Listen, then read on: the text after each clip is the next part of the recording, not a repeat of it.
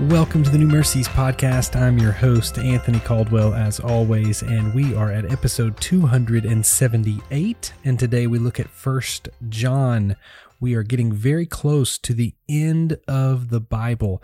We've gone through so far all of the Old Testament and all of the New Testament up to the last few books here. And today we look in First John, giving this overview of the book. I love the book of First John for several reasons. One, he is very clear and concise. It is five chapters and it is to the point. I love how John's perspective, he is an older man as he's writing these letters, and he is writing from a perspective of, I've got no time to waste. This is black or white, it's right or wrong. You're for Jesus or for the enemy. You are in love with God or you're in love with the world. There's no middle ground, there's no gray area. He is very clear. I love how direct and to the point he is, mainly because he says if you are trying to figure out in the middle somewhere, you are wrong. And that is the truth of the scripture. He wants us to know there is no middle swaying back and forth. You either love the scripture or you hate the scripture. You either love Jesus or you don't. You're either a child of God or you're a child of the devil. He is so clear and it sounds extreme until you understand the heart in which he's writing in. The book of First John gives us a layout. The first couple of chapters are all about light. He talks about the light of God. Then the next couple of chapters talk about the love of God. And then the last few chapters talk about the faith in God. I like to think of it as the life in God, uh, just because it all starts with the letter L if we do it that way. So you've got the light of God, the love of God, and the life of God, how we live our life out. One of the things that I read in a commentary, and I began to look down and do some research, a very unique perspective in the book of First John is this is the same author of the gospel account of John, and his epistle here, this letter here, gives us almost an extension of where the gospel account ended. We know in the gospel account where Jesus is talking to Nicodemus and he says, You must be born again. You must be born of the Spirit. Something incredible that we find in the book of First John is he gives us five instances where we can know if we are born of God. He talks about it in chapter 3, verse 9. Let me read this to you. It says, No one born of God makes a practice of sinning, for God's seed abides in him, and he cannot keep on sinning because he has been born of God. So if you've got the question, Have I been born again? Am I born into the Spirit? Am I born into the family of God? Answer that question. That question in chapter 3, verse 9. Do you make a practice of sinning?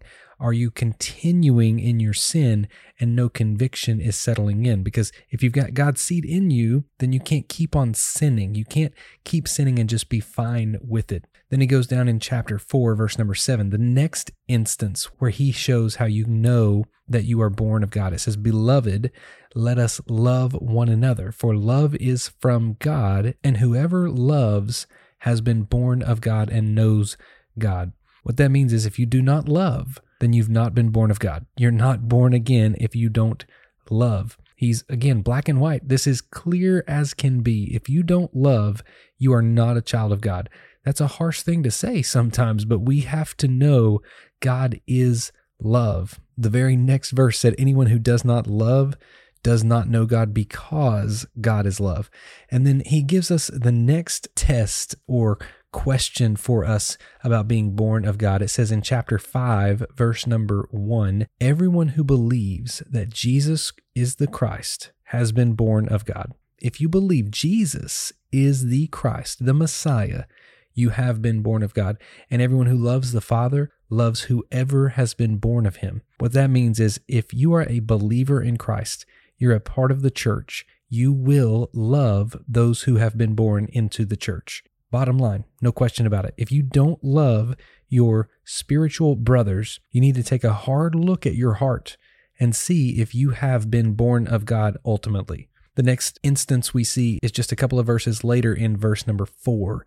And it says this, chapter 5, verse 4 For everyone who has been born of God overcomes the world. And this is the victory that has overcome the world, our faith everyone who has been born of God overcomes the world, meaning there's a day coming where the world will perish, but we will not.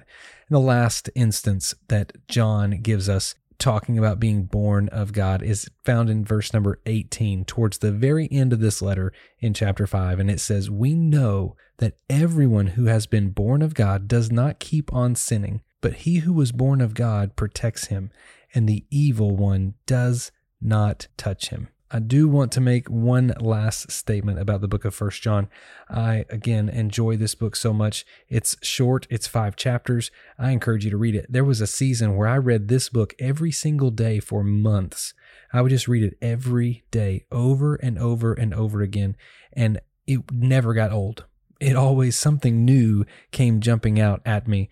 But one of the things that jumped out at me today as I was looking over this is the very last verse. Most scholars believe that this book was actually the last book written in the New Testament. Our Bible is not written in a chronological sense. We talked about that with the Old Testament, how you had some kings and chronicles, and you had some of the prophets, and how they all kind of overlapped. It wasn't a chronological timeline. Same is true with the New Testament. These pastoral letters, a lot of them are written during the times in the book of Acts or whenever things were happening, missionary journeys were going on and different seasons. We believe that this could be the very last penned book in the New Testament. And if so, I want you to think about this. The very last verse of potentially the last book that was penned before the Bible came to completion is verse 21 of chapter 5. Little children, keep yourself from idols. As I look in Genesis 1, when the Bible opened up, it says, In the beginning, God. And the very last verse here says, Little children, keep yourselves from idols. Do not serve anything that is not God. He deserves all of our worship, all of our praise. He is worthy. So, little children, keep yourselves from idols.